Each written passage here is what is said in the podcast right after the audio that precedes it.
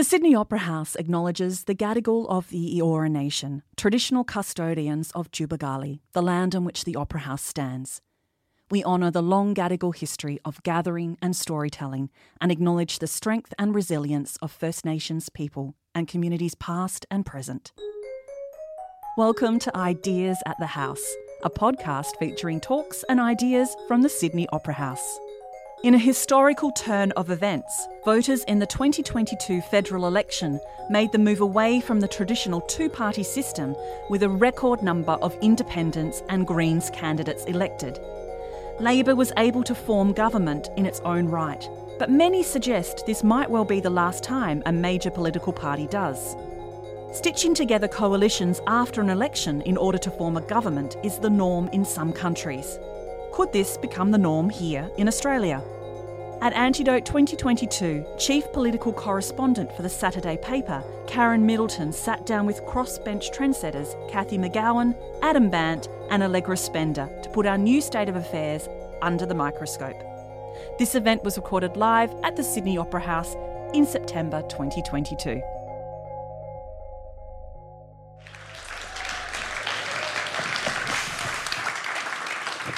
Good afternoon. My name's Karen Middleton. I'm the Chief Political Correspondent for the Saturday paper, and this afternoon I will be your session chair here. I'm going to introduce you now. These people are well known, but I'm going to introduce you to each of them so that we know who we're hearing from today. Uh, immediately to my left, Allegra Spender is the newly elected member for the seat of Wentworth here in Sydney's East. Allegra was a business leader in the fashion industry before entering Parliament and has been a business and policy analyst. Her candidacy in Wentworth saw the Liberal Party's vote fall by almost 7%. Welcome, Allegra. Thank you. Adam Bandt is a familiar face. He's the leader of the Australian Greens at the federal level and has held that position since 2020 and member for the seat of Melbourne since 2010.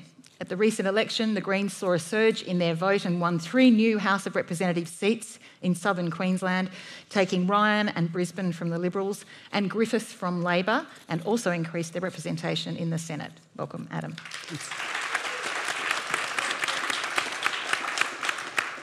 And Cathy McGowan, former independent federal member for the Victorian seat of Indi and instigator, really, of this new movement of independence, along with her supporters.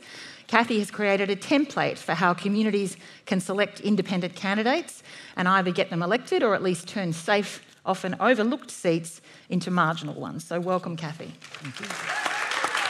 Hey, Cathy.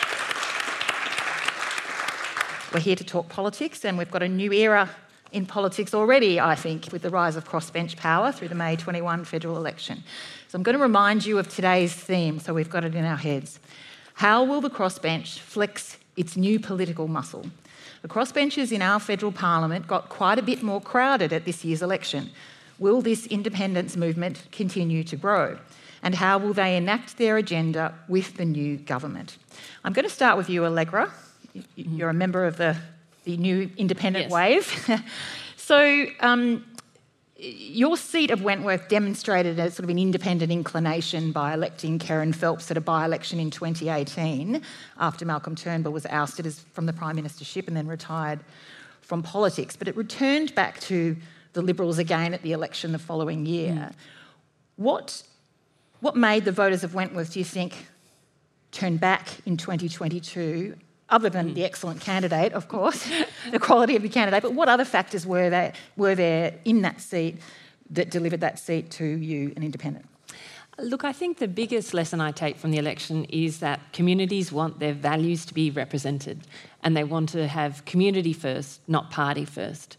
And, you know, the values of Wentworth, you know, was- really encapsulated beautifully by a man I met actually on Bondi. And he, I said, Oh, what's important to you? And he said, Look, you know, I care about the environment. I live here because it's beautiful. I want to pass it to my children. He said, I want a kind and decent society. I think that's actually really important. And he said, and I'm a small business owner, and that's absolutely crucial to me. And so I think that really talks to Wentworth. But and I think that's really the gap because I think people looked at the last three years of the government and said, does that represent the values of Wentworth? No. And then specifically at the member to go, well, how did they vote? How did they act? did they represent the values of Wentworth? And I think the, the conclusion I think they took was no. And you know, one example I, I sort of you know was kind of quite shocking to me actually was you know Kerryn Phelps' probably greatest achievement as a member of Parliament was um, passing the Medevac legislation to get critical asylum seekers and refugees off Nauru. And then the new member, Dave Sharma, it was one of his first votes was to repeal that legislation. Mm. And I think that's the thing where people go, you know what, we actually supported that. Mm. We support humane treatment of refugees. We don't like that. And um, but this member, they're not willing to stand up. I think that was a big message for me. Well, it was actually driven by that electorate. Well, exactly right. Of that electorate, so yeah. that made a significant difference. So that used to be what we would call in the business a blue ribbon Liberal seat. Um, are there any such things as a blue ribbon seat, or indeed a safe seat anymore? Oh, look, I've heard both sides of Parliament say there's no such thing as a safe seat anymore. So I say both sides, both the major parties, because now there are three sides of Parliament, which is actually a great, and we're still all getting used to it, to be honest. Um, but it's, I've heard both the major parties say, oh, there is no such thing as a safe seat anymore. And that, I think, is an extremely good thing for Australian democracy because it means that the people in the seats have significant influence and can have significant influence about the outcomes, both of their election, but also of, of the, um, you know, the countries um, uh, forward. And Cathy, I've heard you say there's no such thing as a conservative seat. That's your view, isn't it? Yeah. What do you mean by that? Why would you say there's no such thing as a as a conservative seat, we still have plenty, plenty of conservative yeah. members of parliament and, uh, you know, balanced democracy. Yeah. Well, I hear lots of people say, oh, Cathy, you don't understand. you know, we, it's a really conservative seat. and I look at them and I say, well, that's just because I haven't had a choice. Um, and when I find that you put a choice up, so it's not either between the Liberals or the Nats, because that's often what it is in the country. If you put a good, a good independent mm. up who reflects the values, people just flock to it. So, what I'm learning about Australian politics is some of that language that used to describe us was only valid when the choice wasn't there. And that now we're giving people a choice of good independents, community independents, who are values based, you know, and like Allegra and all her friends on the crossbench, people go, oh my God, that's such a lovely thing, I'm going to vote for them. So, and it's not actually, a, it's often not about the politics of it, it's about the calibre of the representative. And people respond to it. I, I, just exactly like what you've been saying. Mm. People respond to it and say, yeah, you reflect me, I'll vote for you. Mm. Now, you're across the stats from the independents in the election. Can you give us a rundown, Cathy, mm. on you know, how many ran in, in terms of the, the, sort of movement that we talk about with Allegra and, and others in a similar vein, and what was the result really? Yeah, so I, I basically talk about this thing called community independence, where a community got organised, um, said we want something better, and then they went and found an Allegra and then the community got behind that candidate and ran a community campaign. So that's sort of what we call as a community independent movement. And it's a little bit different from an independent just saying, you know, I'm a really good person, vote for me, I'm going to run a campaign. So the difference is it's a community activity. So if I talk about that, in the last election, I knew about 23, I was in touch with 23 electorates that ran community independent campaigns. And of those, uh, six uh, and plus six plus um, in a different sort of way, Dai Le in Fowler, so six and a half, seven, got up. And there is about another 10 that made their seats from being a very safe conservative seat, they are now marginal seats. And so that's 10, so that's about 16 that are whatever. And then there's probably about another um, four and three is seven, seven to eight who um, got a, maybe got a swing of about 10%. So they're just beginning the process and they'll run again. So the really interesting thing for me in this conversation is what does success look like? So, of course, getting your member of parliament elected is a fantastic success. But I tell you what, making a seat marginal when you've always been a safe, conservative, boring, um, you get what you're given by the major parties, when you get to run your own campaign as a community and you get a fantastic candidate. And I was just saying to Adam that one of those seats is Nicholls, based around Shepparton, Echuca, and um, Seymour in northeast Victoria. So they pick their own candidate, And he ended up getting from you know a start of zilch, he ended up getting 25,000 votes, and it was a 20% swing. And that community, like they were so disappointed they didn't win, but my word, the sense that they've got that they actually have won because they're now a marginal seat and they've found their power mm. uh, is huge. I'm interested in this rural and urban thing, and I want to come back to it because I think it's important. But let's hear from Adam. Adam, your party had a pretty stellar election. You, you increased your representation in the Senate to 12. You won those three extra uh, seats in the lower house. I confess it was a surprise to me. I'll make a confession. I did have a conversation with Adam in the middle of the election campaign in the green room for the Insiders, ABC Insiders program, where he said, Oh, look, we're looking really good in these three seats. And I thought, oh, that's pretty optimistic. And of course, we didn't, we didn't have the extended uh, conversation, and I didn't ask him how is that going to happen because the story is the, the kind of campaign that you ran there. And I want to come to that, but before we just before we get to the specifics, there was obviously a surge in the Green vote. As well as the independents that we've just heard about. What was that about, do you think? Was it just because the zeitgeist on climate change was back had come back around, or was there more to it than that? Can you can you quantify that for us? Yeah, I think it's worth just noting that it is actually really exciting that there was a surge to both Green and Independents, and especially when some were saying, "Oh, well, one might come at the expense of the other," and like this this situation we have now, where we've got a parliament where, roughly speaking, you know, a third of the country voted for the opposition and a third voted for the government and a third voted for someone else. Like that, that is massive. Like that is a there's a really really um, seismic shift that has happened. Look, for us, it was uh, about um, uh, three things really in those seats of Queensland. One was offering an alternative on climate uh, that uh, at an election where they were really you know, the, the opposition and, and the government were really doing their best to try and stop climate being an issue at the election and to bury it. So, and we went out there and talked about coal and gas and said, look, we've got to, we've got to tackle this question of coal and gas. We offered an economic alternative and at a time when we're facing not only a climate crisis but an inequality crisis in this country with um, inequality at 70 year highs. We went out and we said, look, actually, things could be better. Um, government could actually make your life better. If we just make those big corporations pay their fair share of tax, we can do things like get dental into Medicare.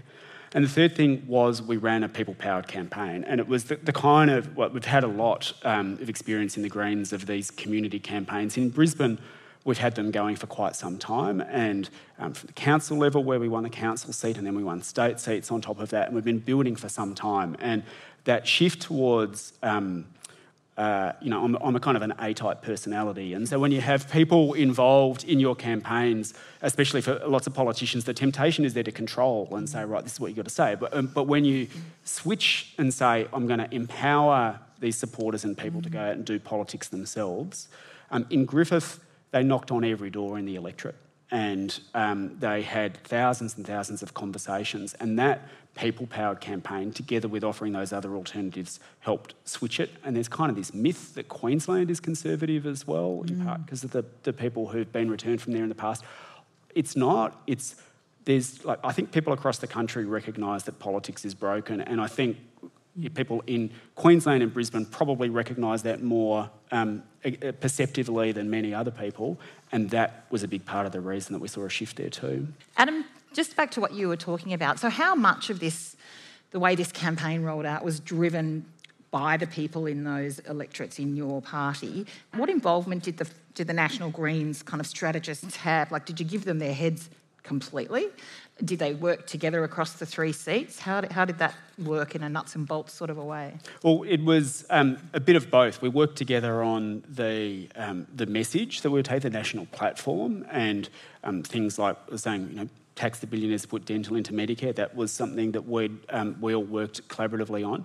But the a lot of the campaigning that was being done there on the ground was things that we couldn't direct. Like you couldn't even direct from the top down if you tried. To give you an example, there was one um, area, sort of a local park area, that was at threat of um, overdevelopment, and so the campaign team in Griffith went and got some locals and they went and built a community garden in mm. the middle of the thing. And so it, was, it, it, brought the community together and it helped build um, cohesion.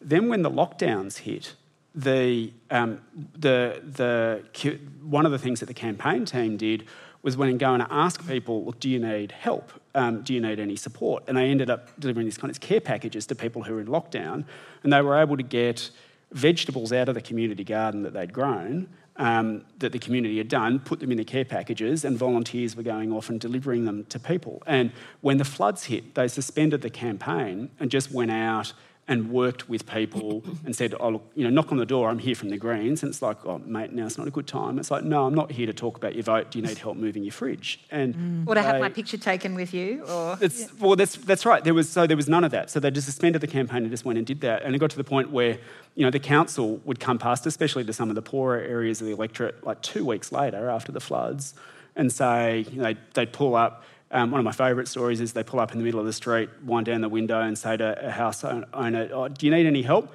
And she said, "Oh no, it's all right. The Greens have come around and helped." and and and the, the council worker sighed and said, "Yeah, we've been hearing that a lot." yeah. Is that um, it, this reminds me of a um, of one of my favourite quotes from John Howard going way back. And he always used to say, you know, a very wily campaigner. He used to say, "You can't fatten the pig on market day." Mm-hmm. And of course, so much of our politics is reactive and um, in the moment, and oh here's a problem, fix it up, move to the next mm. problem. But what you're saying is actually, God forbid, they put in some legwork doing things that the community needed and the community responded with a vote. That's what you're saying by the that's, sound of it. That's the that's the only one John Howard quote that sticks in my head that I that I because uh, uh I think that's right, and I think but this it goes to what um, Cathy was saying. I think people can spot people who are just like trying doing the astroturfing and coming in at the last minute a mile off, and people like part of it, one of our mantras has been to change politics from being a monologue to a dialogue. Mm. And I think you, to do that, you've actually got to have been there and had the conversation with people before. Mm-hmm. Allegra, how significant was it that you grew up in this electorate and knew it very well? Is that a big factor, do you think, in your own candidacy? Look, a lot of people mentioned that to me. You know, I, I was going to just jump in and say, I think that if you are authentically come from the community, then people think, oh, no, you're not a blow in. You're not just here to tell me one thing. You actually come from the community, that I went to school there, that, you know, my, my brother, my sister, we all live there. I think that was really big. Um, and I think you really saw that in um, Le's win in Fowler. Yeah. I mean, I think that's the the you know another I think key lesson is that you know people want truly authentic representation. I think the most successful um, members of all parties and independents are the ones who are, as you described, grassroots. They're the ones who are extending their margins, even if there's a swing nationally in a party. And I think, but when you throw somebody into a community where there's no connection, there's no authenticity, and there's a viable alternative, then that's when you make a difference. And I think that's a great example of, you know, Dai Le and Fowler versus um, Andrew Charlton in Parramatta. He was a he was a thrown in, but there wasn't really a, a big independent mm. local to sort of fight that. I think versus I think in you know fat, that would have gone to Labor if someone hadn't stood up and said, "I'm from this community, and no, I want to see that representation is from the community." Yeah. Mm. So, Cathy, you, have got this, you know, movement going. You've been advising various communities on how they can get um, potentially get independents elected. So, how important is this candidate process? Because mm. we're talking about the quality and the authenticity of a, of a local candidate. Can you talk to us about yeah. that? What do you advise people when they say, "How do we how do we start? Where do we start?" Is that where you start with the candidate? Well, I just just reflect on um. She was saying to me. It, it was everyone thought it was an overnight win, but it was 14 years in the making. So she'd been councillor and been doing work in that community forever. so that encapsulates, I think, the process that we talk about is there's three C's. You've got to get the community. The community's got to want change. You know, how many community that whole life bulb joke. If you haven't got if you haven't got the community, nothing works. So you've got to get the community organised. Then you've got to have a candidate that the people see, see as reflecting them. And that candidate has to reflect the community. Mm. The values and behaviour have to be authentic. And then the third thing is you need a campaign that is going to win. Um, if, if, in that sense, and in these other rural seats where they came second, they'll all run again and will, will have done the work, be well known. So to the to the to look out parties, if you're not doing the work now, it's hard. So that's sort of the, the theme. And the overarching thing is that each community has sort of got to make, there's no real recipe about how to do it because the community's actually got to, exactly like what you've been saying, the community's actually got to do the work. They've got to come together. They've got to say, we want something better and we're prepared to put in the resources, money, time, energy to do the cleaning up, to do the works. So if the community doesn't do that, it doesn't work. And then they've got to find the campaign, the candidate. Now, that's a bit of an art because there's no shortage of people saying, Look at me, look at me, I'm gorgeous, I'll be a great candidate. The community's got to be able to say, Yeah, you are, but you're actually not quite what we want. How, so the community's got to be able to be discerning mm. and choose of the variety who's going to best do the job. Bit awkward if it's a regional community where everyone knows each other. Bit awkward? It's all awkward. It all takes skill. But if you don't, it, you've got to do the work at the beginning because being pol- in politics is all awkward. You know, you're going to have really difficult discussions the whole way through. So that's why you've got to, if there was a recipe, you've actually got to start with agreed values and behaviour. So this is how we're going to work as a group. And if you can get that very awkward discussion happening early, it provides the framework for all the other difficult discussions that come along. Because it's not just in the candidate, it's people will come to you and say, I want to give you some money. Uh-huh. And you go, yeah, you might, but we've actually got a policy about donations, and you don't fit. I thought you floated in on goodness and yeah, yeah, trust yeah. and integrity. What you have yeah. money as well. Yeah, yeah, yeah. so th- there are some things there, and part of the organisation that I'm part of is called Community Independents Project, and during we we, we take it upon ourselves to run Zooms and information sessions and network, not so much to give a recipe, but to actually put people in touch with each other. So, and it's wonderful now that we've got the new, the seven new independents because they've got these huge uh, knowledge and experience that we can share all around the country about how to do it. So our job is to do the networking and to also um, you know, be asking the questions, you know, have you thought about it? And if you're running really fast, have you actually got your, you know, you be, have you got your volunteers to sign on to agreed sense of behaviour? So that, that's what works. But I just want to make a little bit of a comment too about um, the major parties, because we haven't talked about them, but yep. I, I look at them and go, it's, isn't it so odd that here we are sitting on a stage and Adam is saying exactly the same thing that I'm saying, mm and mm. Allegra saying, and we, we represent totally different parts of the country. And it's a bit like, well, come on, National Party, you know, do some do some groundwork, do some door knocking, actually come up with some policies and some candidates that reflect your community. And I, and the same for the Liberal Party. It would be just such a relief if if if they could if they could hear what we're saying and do it. It would make such a difference to, to democracy in Australia. I'm sure. So, what are the messages, Adam, to the big parties here? I mean, you've got former independent and an independent, and but you're you're a party. Um, what messages? The and you mentioned at the beginning that you know you took heart from the fact that there was a surge in both independent votes and Green votes. What is what is the message that the electorate is sending to the big parties? Do you think? It comes back to the thing that I was saying. I think people have many people across the country have an acute understanding that politics is not working for them at the moment. It's not, and um, the, they see decisions that are being made for vested interests rather than in the public interest. And we'll all have, as Cathy said, have different, un- different understandings about um, what that might mean. But I think people can see that the big challenges that we've got as a country are not being addressed. And yes, we'll have different approaches, including on the crossbench, about how to deal with that. But at least we're going out there saying these are big issues, let's talk about them, and here's some solutions for dealing with it. And at the moment, um, that's that, uh, and I think the penny still hasn't dropped mm. for um, for the government or for the opposition. For both, you think? Correct. That people are up for. People understand that politics is not working for the common good at the moment. And in the past, in so, so take the Queensland example, um, it has been the, I guess I would say, the, the sort of the populist right that have capitalised on that and said, oh, all those people up in Canberra, they don't act in your interest, I'll fight for you.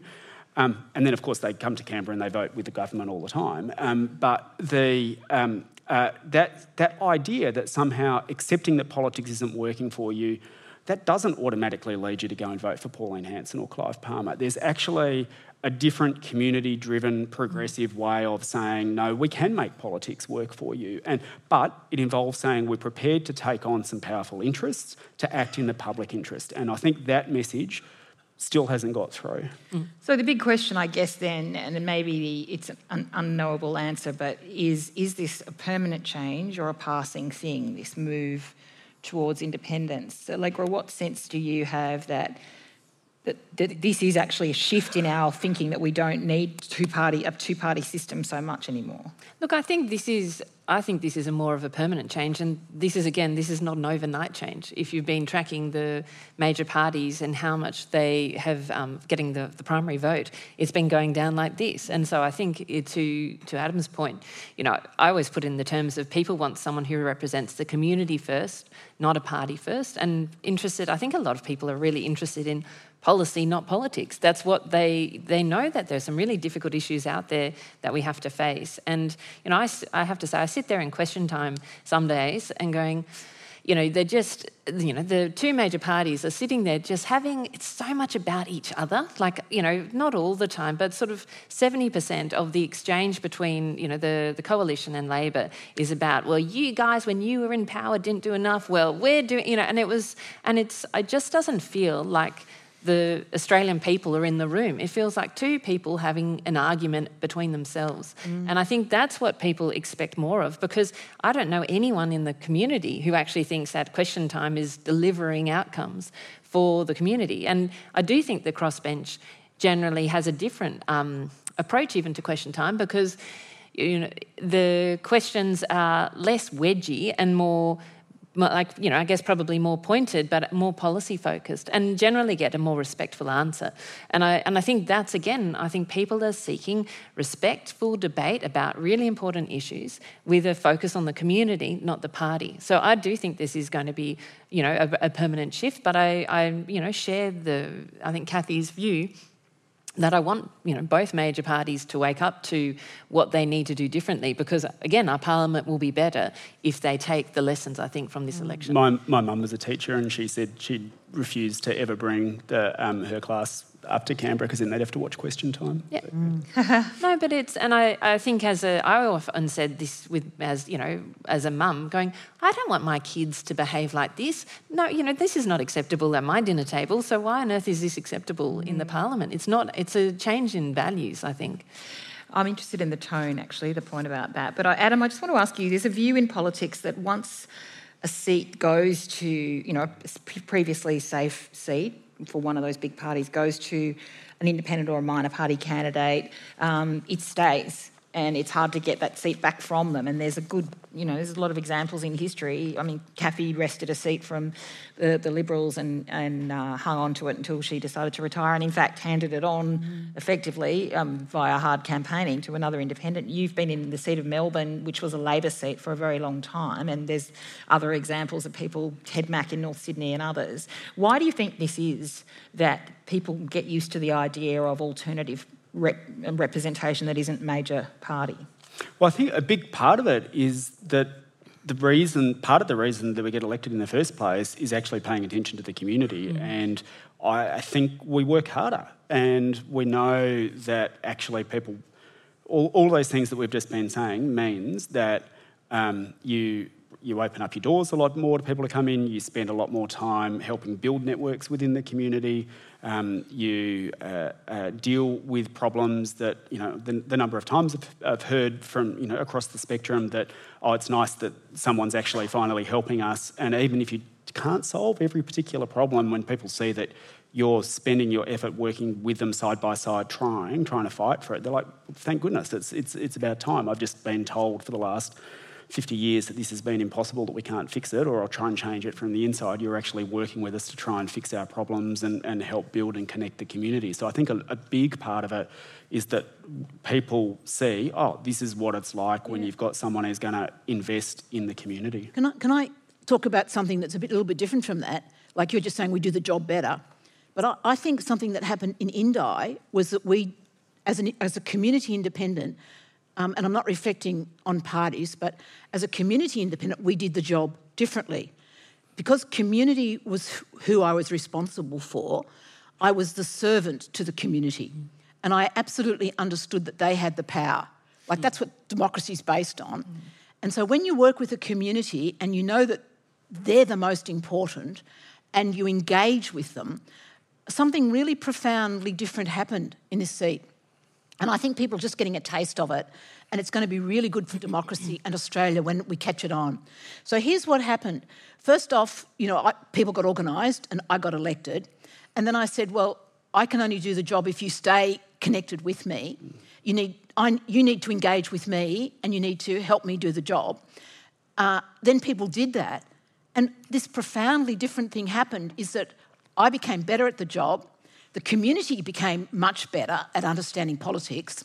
A lot of their cynicism went, and they became, in that sense, empowered. Mm. And, and the, the politics that I was able to take to Canberra was so much better because it actually engaged with the community to start with. So we got actually better governance because the community was at the centre of the politics and the people loved it. So when you're talking about doing it better, and doing it. I don't mean differently because I think that's how, polit- that's how the de- democratic system was, was designed to put the community at the centre. And then the parties just took control of it, stopped doing the work, started making policy from Melbourne or Sydney and then telling people what to do. They forgot about, you know, party branches and, you know, the conferences they used to have to make policy. So when we do that in, in Indi, so when I, when I decided that I wasn't going to run again, um, we, Helen Haines made the commitment. She said, I'm going to do the same thing that Cathy did.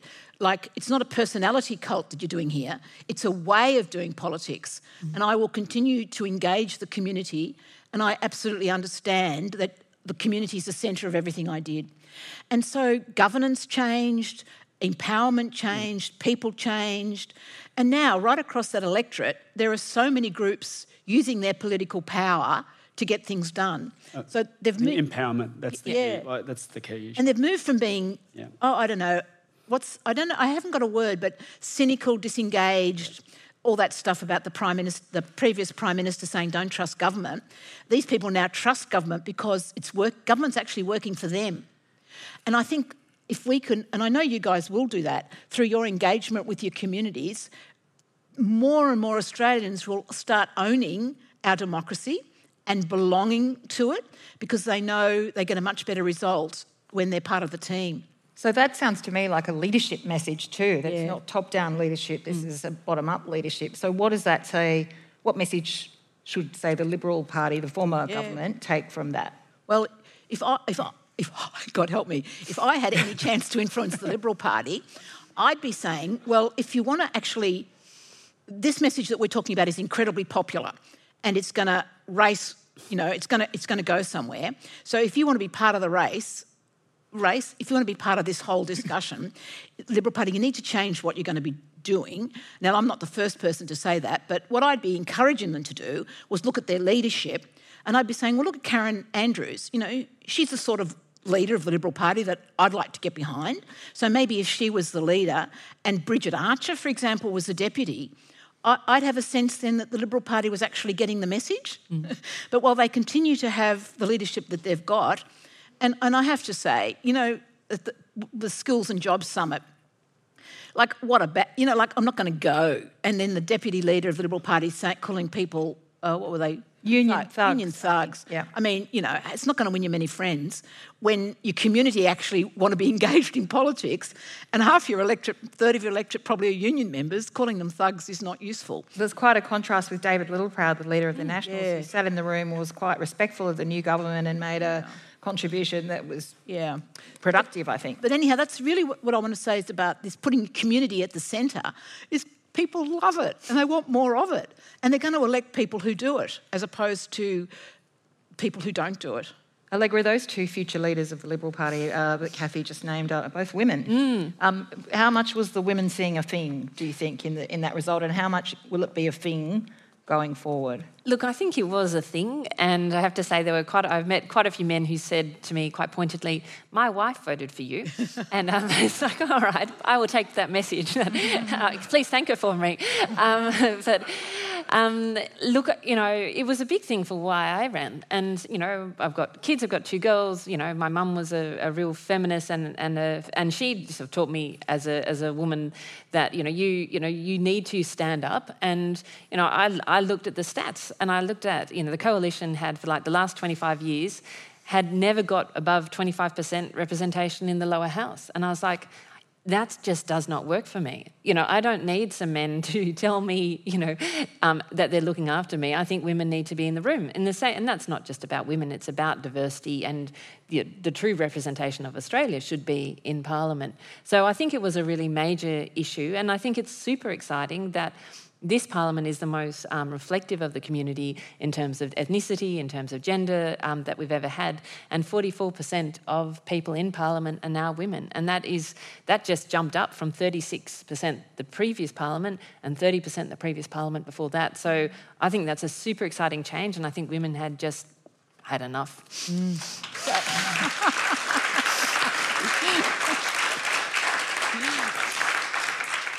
so Adam if this is a permanent shift, all the, if all of these things we're talking about are a permanent shift, there, there are people who say the two party system provides ballast, you know, it's sort of stability, and that if there are too many little independents and small parties, that it's, it's going to be destabilising. What's, Adam, your response to that? How, how well could independents and minor parties work together, or do they lose their independence if they start to do that? Does it does it sort of naturally not, not function in the way you, you might like it to?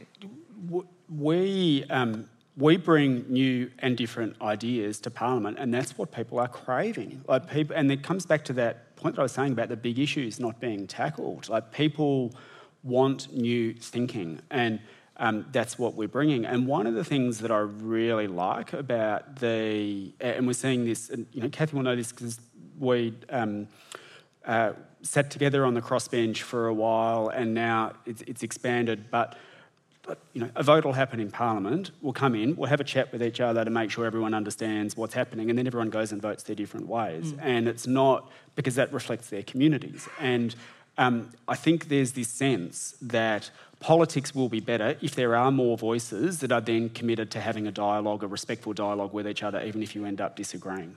And it's the lack of that that has been the problem. And, and one of the things we saw during the election campaign, especially in Queensland, was um, you had, we've had this terrible government that needed to be turfed out, and then you had an opposition Labor Party that was going around saying, they're terrible, but we just like them. Um, there's no difference between us on the economic questions and, um, and on some others. You, you don't need refugees. to be afraid. Refugees. Mm. And people heard that message and it was one of the things that was consistently being fed back to us when we were having our conversations with people was that, oh, well, if the current mob are so bad, but the other one's saying they're not going to change that much, then why should I vote for them? And we were there putting an alternative. And you know, you get to meet um, a number of interesting people in this job, and I've met quite a few uh, representatives of other governments and um, embassies, and many of them have all said that, oh, we expect that this may well be the last majority government that Australia sees um, for a very long time. And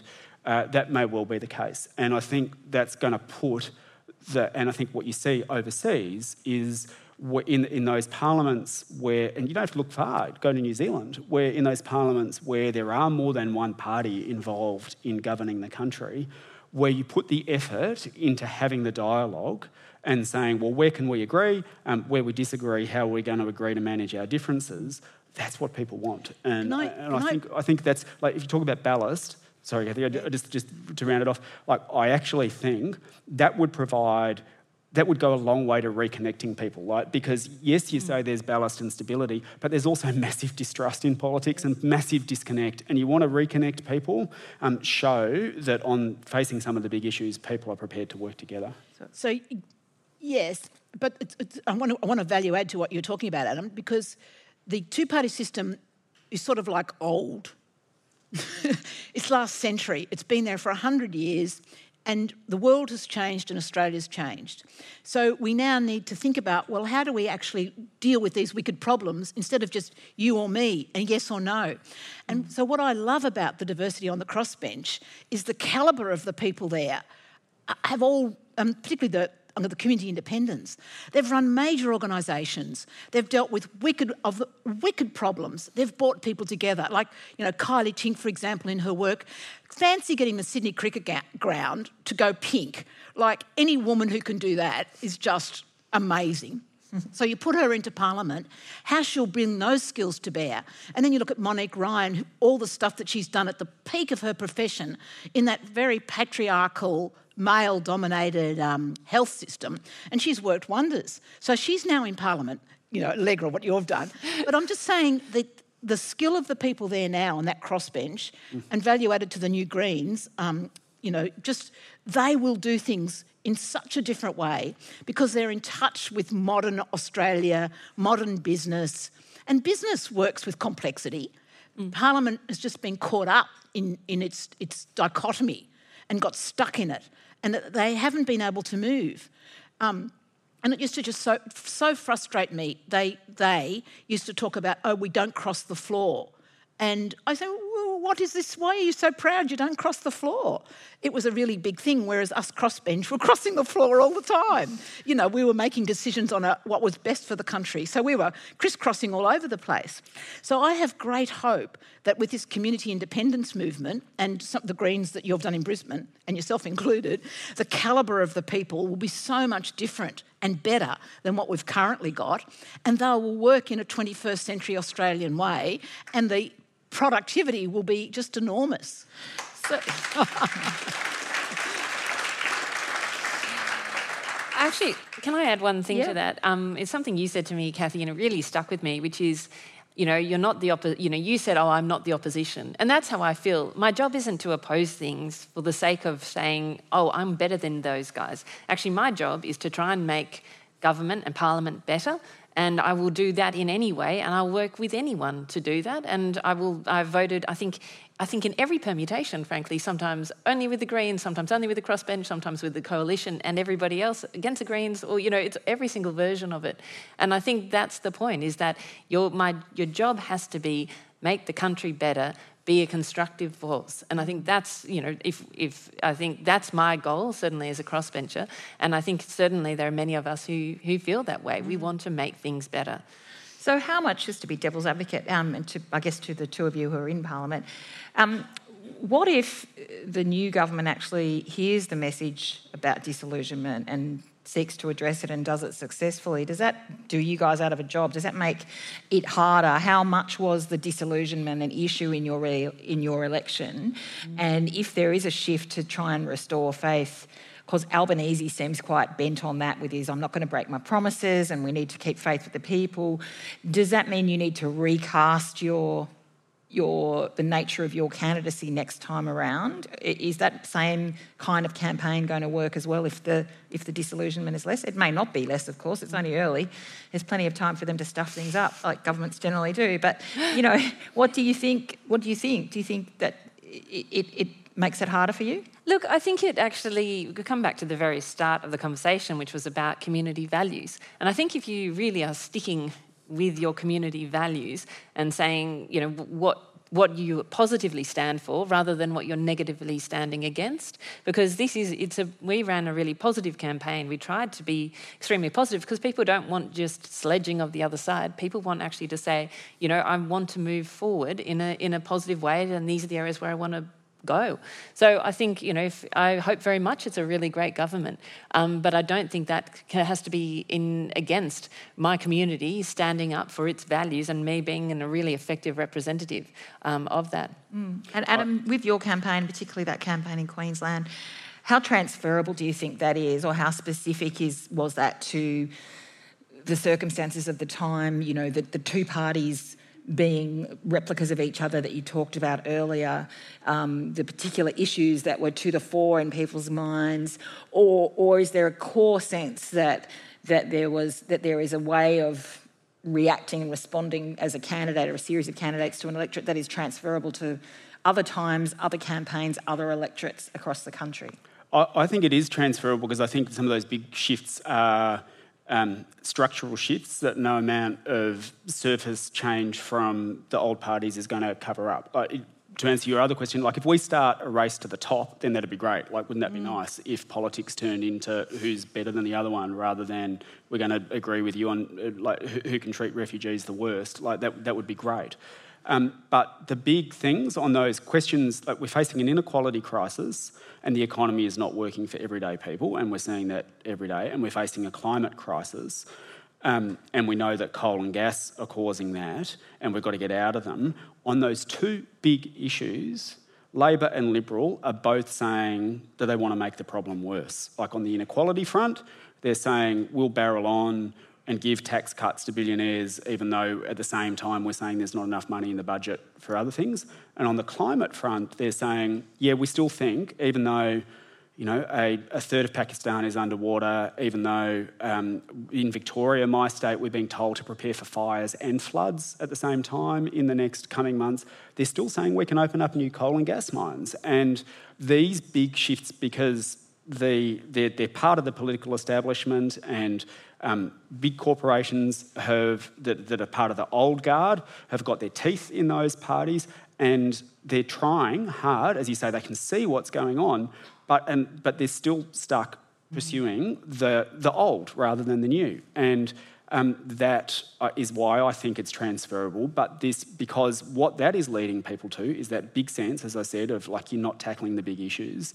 And so when we come in and say, right, we're about empowering the community, let's, let's bring, let's put the community back at the centre of politics and make decisions in your interest rather than the vested interest, it is, it is absolutely transferable. And um, it's uh, again like we've got some there's some elections coming up around the country, and that'll I guess be a, sort of a first um, post federal election sense of how things are going. But it, it's it's amazing that now, um, as we head towards the Victorian election, for example, all the pundits are saying, "Oh well, how many how many seats are the Greens and Independents going to win?" And like I think that's going to become a question that gets asked at all the state elections around, and I, I, I think you know, I think this, um, uh, certainly from our perspective, I think you're looking at a floor, not a ceiling. Sounds like an expectations management challenge to me.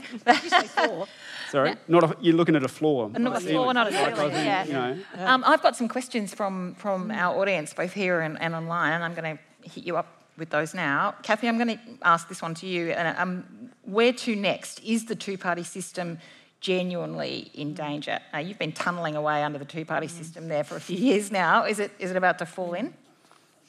Yeah, well, I actually don't know the answer to that. It all depends on what they do.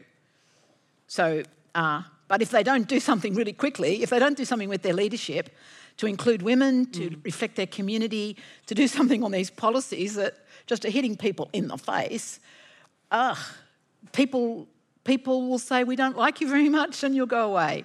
So I don't think it's set in stone. I think there's every chance that some wise people in the Liberal Party, some wise people in the National Party, in, they're the ones I pay attention to, go, oh my God, she's speaking some sense. We ought to listen to her and her friends and do something. It would, as you say, a race to, the, to be better would be such a good thing, and then have serious competition. So I live in hope. Um, if they don't do it, then actually it's sort of not a two-party system. It's, I like what you were saying, Allegra. There's the sort of three there's the Conservatives, there's sort of Labor, and then there's the, the modern Australian crossbench. Um, I think those three and how they work out, um, I think the crossbench are the ones that are going to be actually leading Australia, and, and the government will be running to catch up because you guys will be so popular. I have a monarchy question. I'm going to let you decide who answers it.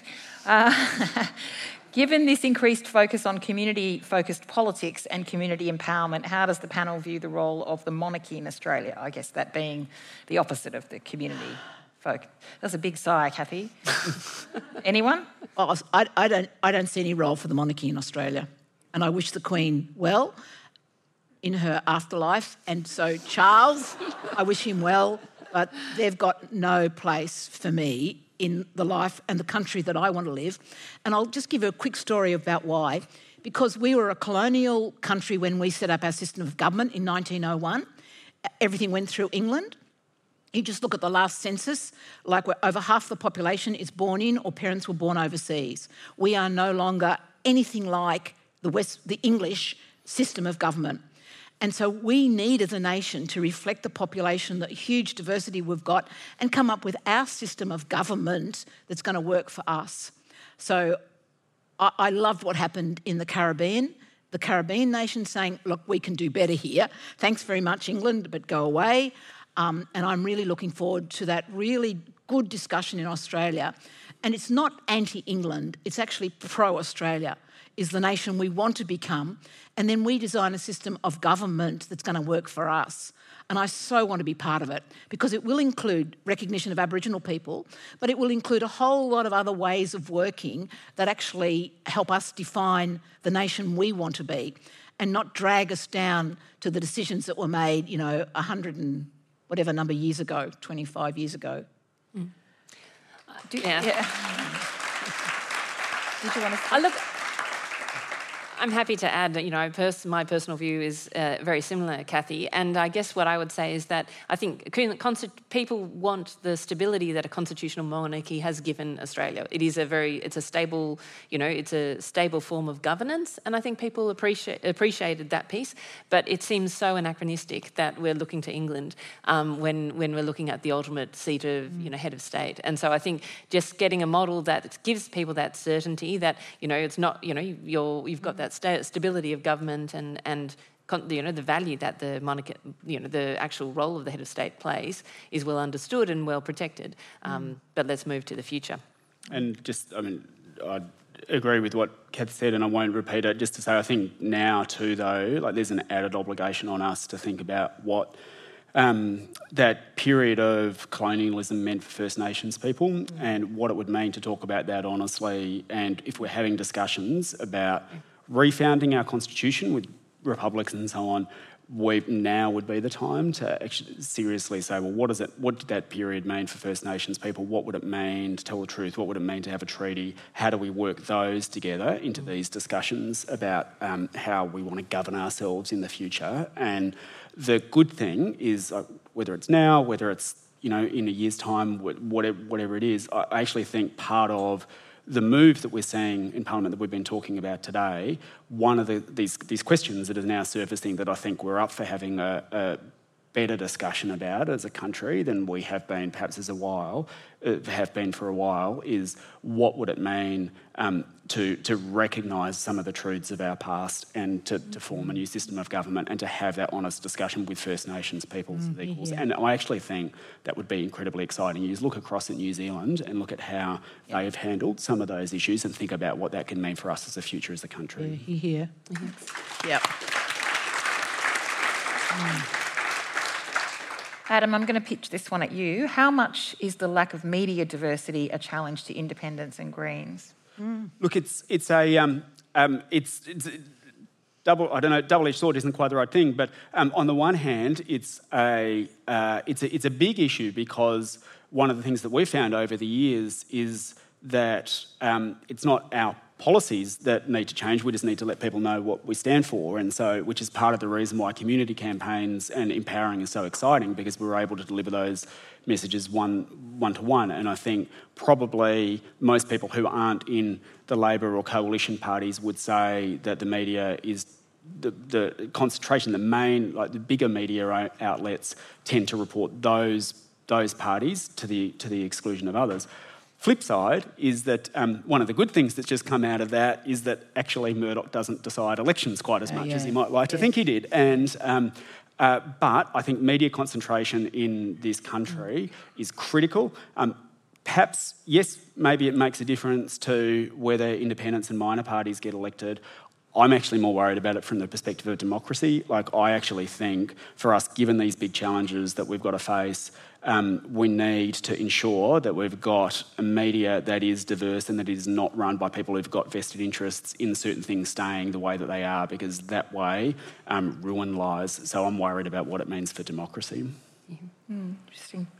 Um, Allegra, what is the downside of being an independent in a polarised parliament? Mm.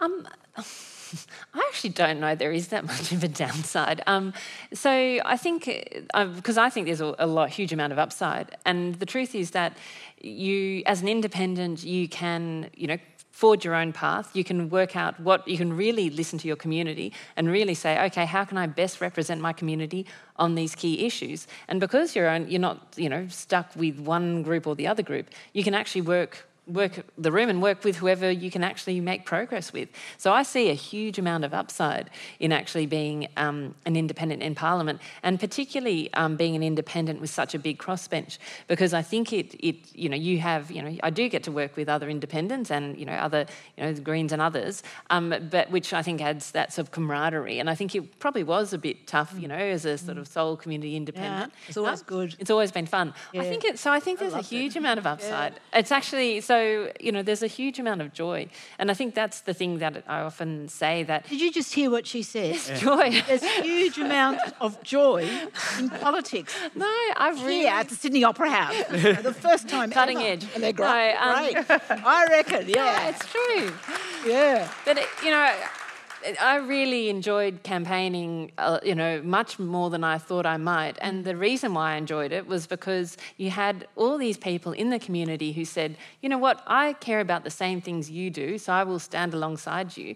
And then you spend a lot of time listening to people and saying, okay, well, what's what's going on for you, and what does that mean for for policy? And I think, you know, that's a huge privilege to understand what's going on in people's lives, and then saying, well you know, I might not know much about this, but actually, this is something I need to know about because this is important to my community. So I think there's a huge um, piece of that. I would have found it much harder to have to vote with a party when I disagreed with them. You know, if I had if I'd been sitting with the Libs and you know they were voting down refugee policy, I would you know I just don't know. I that would have been um, I would have really really struggled with that that piece on my values. You could have crossed the floor if you No, I would have crossed the but- floor all the But, time. but not if you were in the Labor Party. in the Labor Party, I'd be thrown out. Yes. and I think that's you know that is that is a real problem. Yeah. Um, uh, somebody wants to know whether any of the panel would like to share their predictions for next year's state, New South Wales state election. I don't know. You're the only I, I New South Wales figured that I Victorians. was going to skip Yeah. it, but I thought, no, I'll ask. Yeah.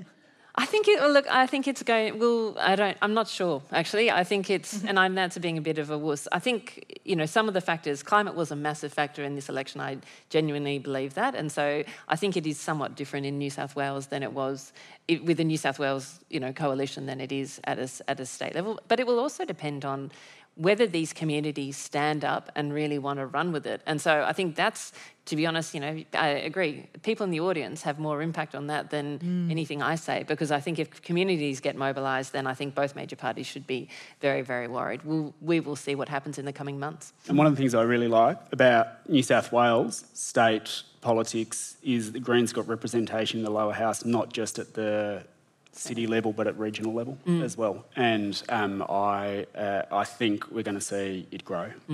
I would say also, well, because people don't often realise that, you know, New South Wales is a minority parliament, you know, for all those people before the election going, oh, God, minority government's going to, you know, um, lead us astray. You know, it's it's actually very stable, I think, minority government, and I think you see people like Alex Greenwich stand up for community values, such as um, you know the sort of vilification of of um, you know trans um, people and trans young people, and I think you know he I think he has done an extremely good job in terms of actually standing for the values of the community he represents.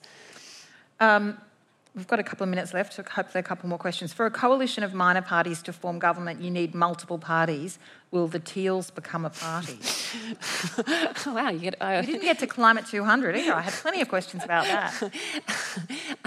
Look, I think, you know, I was elected as an independent and so was everybody else. You know, no one ever, um, no one called the, it's the media who calls us the teals. It's not actually us who calls ourselves the teals. You know, we are all community independents. But I will work with everybody as, um, to try and, you know, to make things better. So, I mean, I don't, I don't think it's going to, I'd be very surprised if it goes that way. But it's, you know, for me, it's just, it comes back to that community. I don't think if it ever did, it would look anything like, I think, the major parties and how they work together. We're short on time, so I'm going to jump to this one. Cathy, Uh, because it sort of sums up what we're talking about here. The idea of a bottom up community engagement model is a powerful one. It offers incredible possibilities. How do we make it scalable and sustainable over time? Mm. So I don't actually know that because it's got to be brought into existence. But I absolutely trust the skill of the people to do it. Like Australia has, is one of the most creative, amazing nations. And if anyone's going to bring that into a, a form of government that works for us, it'll be the Australian community. And I think we'll grow in our skill of um, talking to each other, Um, and you guys are teaching us how you work in Parliament. Mm. We're learning about that cooperation. So I'm incredibly optimistic of what we might be able to do if, if we could imagine it. Do the Aboriginal work first, because we've really got to do that. And then we imagine into existence a form of government that's not only bottom up, I think that's important, but you, you've got to have the experts, you've got to have the data, and then you've got to have the leadership listening and, and taking, being able to take a leadership role as well. So it's not one or the other, it's actually us as a nation working with our skill level to, to, to, to build the country that we want to have. Because we are going to solve the climate crisis. We, we are going to be here in 100 years' time. And for those young guys here, you know, and my nieces and nephews who are here today, this country is going to be yours. Um, and we will give it to you in a better shape. And then it's going to be up to you to how you take us into the next 50 and 60 years. So I'm really, really pleased that you've come today, but I also give you the challenge to stay involved in politics and help us create the world. And I'll just finish off on this because I was here for an earlier session with Malcolm Turnbull talking about the problem of cybersecurity and, you know, problems that have got to be faced, but it's not my generation that's going to solve those problems. It's going to be your generation that are going to teach us how to live with the internet and the algorithms and everything else that go with it. So um, I'll just finish with that, that call out to to those of you who are digital natives to get involved in politics um, and, and, help those of us baby boomers or me, the, you know, to really do the work that we've got to do. That really does disturbingly sound like disturbingly sounds like joy in politics again. And I was just going to observe that that really is the world turned upside down and the perfect place to finish. Would you please join me in thanking Allegra Spender, Adam Bandt, and Cathy McGowan? Thank you.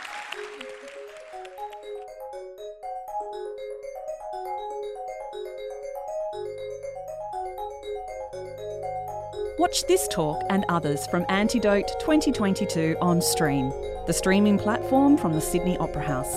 Register for free now and start watching at stream.sydneyoperahouse.com. Thanks for listening. We'll be back again soon with more ideas at the House.